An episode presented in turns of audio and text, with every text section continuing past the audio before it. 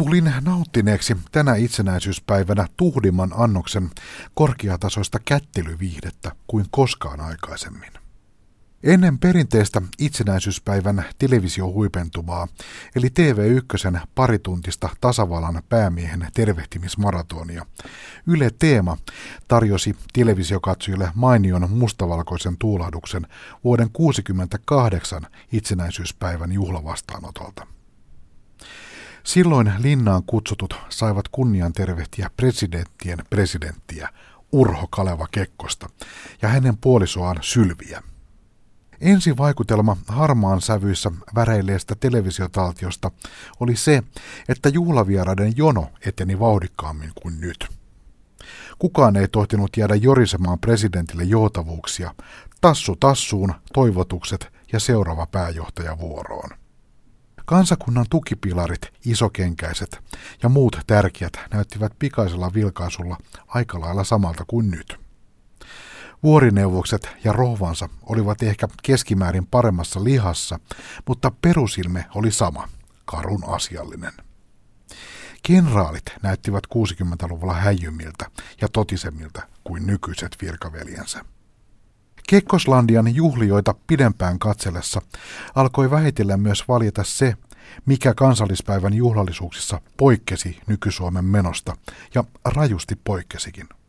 Tänä päivänä kuulee joskus kritisoitavan, kuinka linnan juhla on elitistinen näytelmä, jonne tavalliselta kansalta ja turhalta kansanomaisuudelta on pääsy kielletty.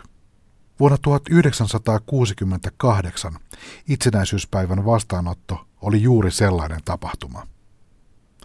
Poliitikkojen, kauppaneuvosten, kamreerien, akateemikkojen ja korkeakulttuurivaikuttajien jonoon ei iskelmalaulajat, koomikot tai jääkiekkoilijat lyöneet säröjä. Tavallisista tallaajista puhumattakaan. Jos ajattelee, että linnaan kutsutut muodostavat jonkinlaisen läpileikkauksen isänmaan kannalta olennaisista elämänalueista ja kansalaispiireistä, oli Kuohovan 60-luvun päätteeksi juhlimaan hyväksyttyjen kirjo radikaalisti kapeampi kuin nyt. Erityisesti kulttuuriväki oli seulottu aivan eri pohjalta kuin uuden vuosituhannen Suomessa, jossa populaarikulttuuri on läsnä kaikkialla, myös presidentin linnassa. Kekkosen ajan viralliseen kulttuurikäsitykseen eivät mahtuneet Toivo Kärjen tai George de Kotsinskin tapaiset viihteen veteraanit. Puhumattakaan aikalaisnimistä ala Spede tai Danny. Nuori Heikki Kinnunen sai kunnian edustaa uusia näyttämö- ja elokuvataiteen virtauksia. Edwin Laineen ja muiden järkeleiden joukossa. Korkeakirjallisuuden, tanssitaiteen, oopperan ja muun taidemusiikin ja teatterin suurmiesten sekaan oli pujahtanut muutama hassu nainen. Muuten kauniimpi sukupuoli oli linnassa lähinnä aviosiippoina. Tätä harmaan vakavahenkisen joukon sisämarssia seuratessa tuli väkisinkin muistelleeksi sitä debattia, jonka presidentti Mauno Koiviston valtakaudella alkanut vieraslistan laatimisperusteiden uudistaminen sai aikaan.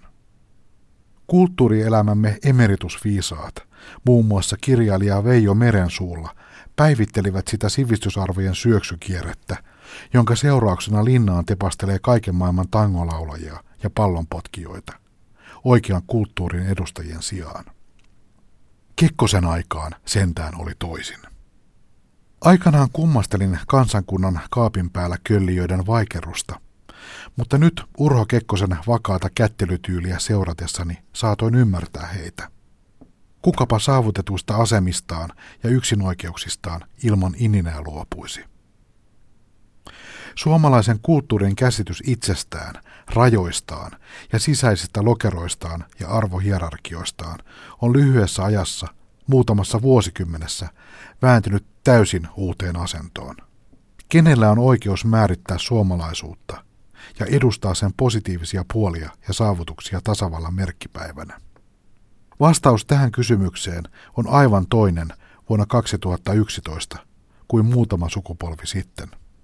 Kekkosen Suomeen syntyneenä ja moraalisesteettisen kurin höltymisen aikakauden kasvattina tervehdin kehitystä ilolla.